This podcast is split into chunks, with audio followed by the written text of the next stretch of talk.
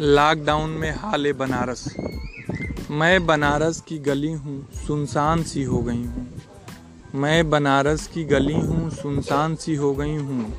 अब कोई मुझे निहार नहीं रहा है।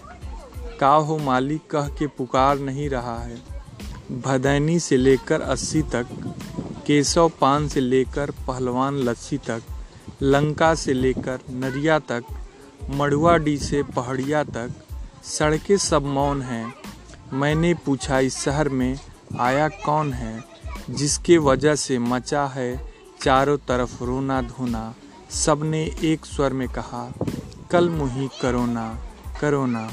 पप्पू की अड़ी हो या टंडन की अड़ी हो। सब बंद पड़े हैं चाहे घड़ी चौक की घड़ी हो।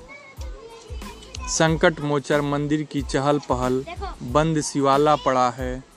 आदमी तो आदमी नीड़ में चिड़िया और दुकानों में बंद ताला पड़ा है। डॉक्टर शशिकांत तिवारी के कलम से। लॉकडाउन में हाल बनारस। मैं बनारस की गली हूँ।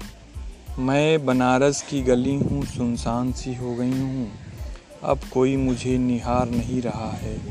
का हो मालिक कह के पुकार नहीं रहा है। भदैनी से लेकर अस्सी तक केशव पान से लेकर पहलवान लस्सी तक, लंका से लेकर नरिया तक, मड़ुआ डी से पहाड़िया तक, सड़कें सब मौन हैं। मैंने पूछा, इस शहर में आया कौन है?